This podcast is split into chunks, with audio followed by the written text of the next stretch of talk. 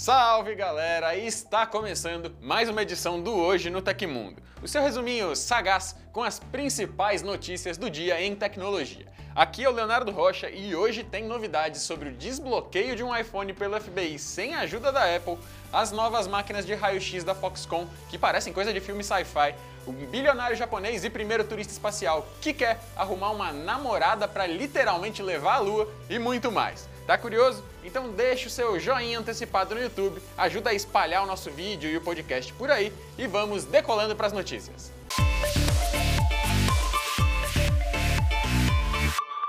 A primeira notícia é sobre o Galaxy Z Flip, que é o próximo smartphone dobrável da Samsung.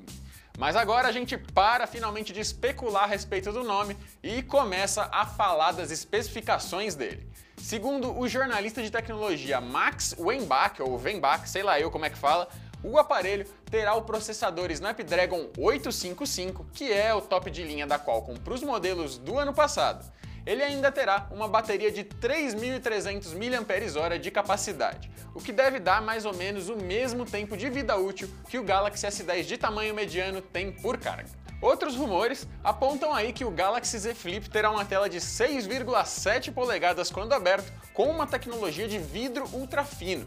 Ele ainda apresentaria 8 GB de RAM e 256 GB de espaço interno tem um evento da Samsung no dia 11 de fevereiro com presença do Tecmundo e o aparelho pode ser anunciado por lá. Então já se inscreve aí e fica ligado aqui no canal. O FBI e a Apple entraram mais uma vez em polêmica por causa da segurança do iPhone. Tudo começou com um pedido do Procurador-Geral dos Estados Unidos e também do próprio presidente Donald Trump. Eles queriam que a empresa ajudasse as autoridades a liberar o acesso ao celular do responsável por um tiroteio numa base militar na Flórida, que aconteceu em dezembro. Até aí tudo bem, nada de novo, mas a política da Apple é não ajudar nesses casos, porque ela se recusa a criar um facilitador para as invasões nos iPhones. Afinal, o FBI até pode volta e meia usar para casos justos, mas isso com certeza também ia acabar caindo nas mãos erradas.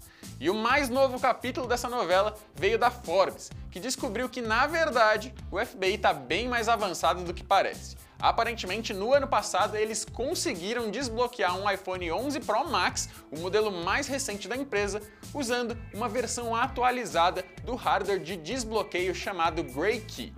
E os telefones solicitados são os iPhone 5 e 7 de anos atrás e bem mais fáceis de desbloquear. Ou seja, a tal ajuda da Apple nem seria mais necessária, mas garantiria um mecanismo legal para fazer essas invasões. Vamos acompanhar o desenrolar desse caso ao longo dos próximos dias. A fabricante Foxconn está entrando em um mercado bem curioso, o de máquinas de raio-x.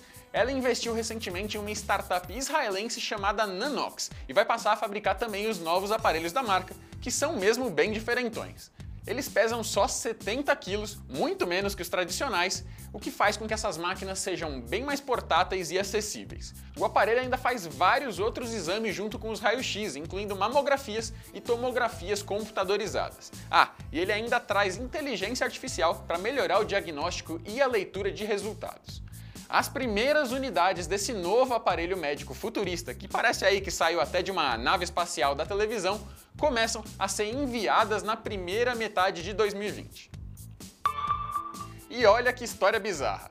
Yusaku Maezawa, o bilionário japonês que também é o primeiro turista espacial confirmado na Starships da SpaceX, está em busca de um novo amor. O empresário vai participar de um reality show no Japão para encontrar sua cara metade, para ele não ir sozinho até o espaço e dar uma voltinha ao redor da Lua, em viagem que está programada para 2023 mas a Aua recebeu 20 mil currículos até agora e vai analisar um a um, com as finalistas aparecendo no tal programa.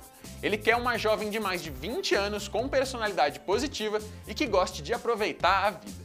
Nas redes sociais, muita gente está criticando o meio pouco ortodoxo do Ricasso de fazer essa busca. Se fosse valendo uma viagem ao redor da lua e um namoro com um japonês bilionário, você toparia se expor a um reality show desses?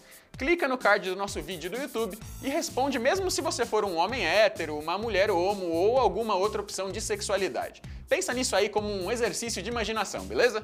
Ontem eu perguntei aqui qual dos produtos vazados ou anunciados nessa quarta estava chamando mais atenção de vocês. 49% da galera que respondeu não tem receio da possível ausência de suporte da Google e ficou curioso mesmo para saber mais sobre a família Huawei P40. 36% tá mesmo é querendo saber sobre os quatro novos iPhones que podem sair esse ano, incluindo um novo SE talvez. E 14% queria mesmo é que a Sony não tivesse parado de vender os celulares dela aqui no Brasil para poder conferir os novos Xperia. A Microsoft começou nessa quarta-feira a distribuir a versão estável do novo Microsoft Edge, que é baseado no Chromium. Essa versão já estava em testes faz algum tempo e vai substituir a atual, que por sua vez é uma evolução do falecido Internet Explorer. O novo Edge usa o código-fonte da Google, o que garante aí compatibilidade de extensões, sincronização entre dispositivos e mais um monte de vantagens. Por enquanto, só o Windows 10 deve receber a atualização, que será enviada pelo próprio sistema operacional. E parece que finalmente a gigante das buscas vai implementar o Google Assistente em um dos poucos lugares que ainda não tinham suporte a ele. É o navegador Google Chrome para Android. Segundo o site XDA Developers, o recurso será ativado pelo botão de microfone no navegador, mas é possível que tenha um ícone de atalho adicionado também.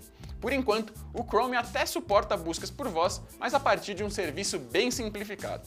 O código dessa nova função foi descoberto ainda em fases iniciais de desenvolvimento e a ideia é que ele seja disponibilizado no máximo até o final desse ano. Aconteceu na história da tecnologia. Em 16 de janeiro de 1964, era realizada a primeira cirurgia de angioplastia do mundo. Esse é aquele procedimento em que o médico ajuda a desobstruir artérias para poder normalizar a circulação de sangue. O médico Charles Dotter foi indicado para o Nobel de Medicina mais tarde, mas não levou. E essas foram as notícias do Hoje no Tecmundo dessa quinta-feira. O programa vai ao ar de segunda a sexta, sempre no final do dia. Os links e tempos de todas as notícias que a gente deu aqui hoje estão no comentário fixado no YouTube e na descrição do episódio nas plataformas de áudio. E quem quiser assinar o programa como podcast, os links estão na descrição do vídeo.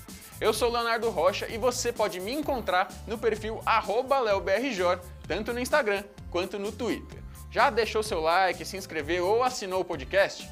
Não esquece não, porque eu tô contando com você, beleza? Agora vambora, que amanhã já é sexta-feira e eu tô de volta para mais um Hoje no Tecmundo. Um abraço e até lá!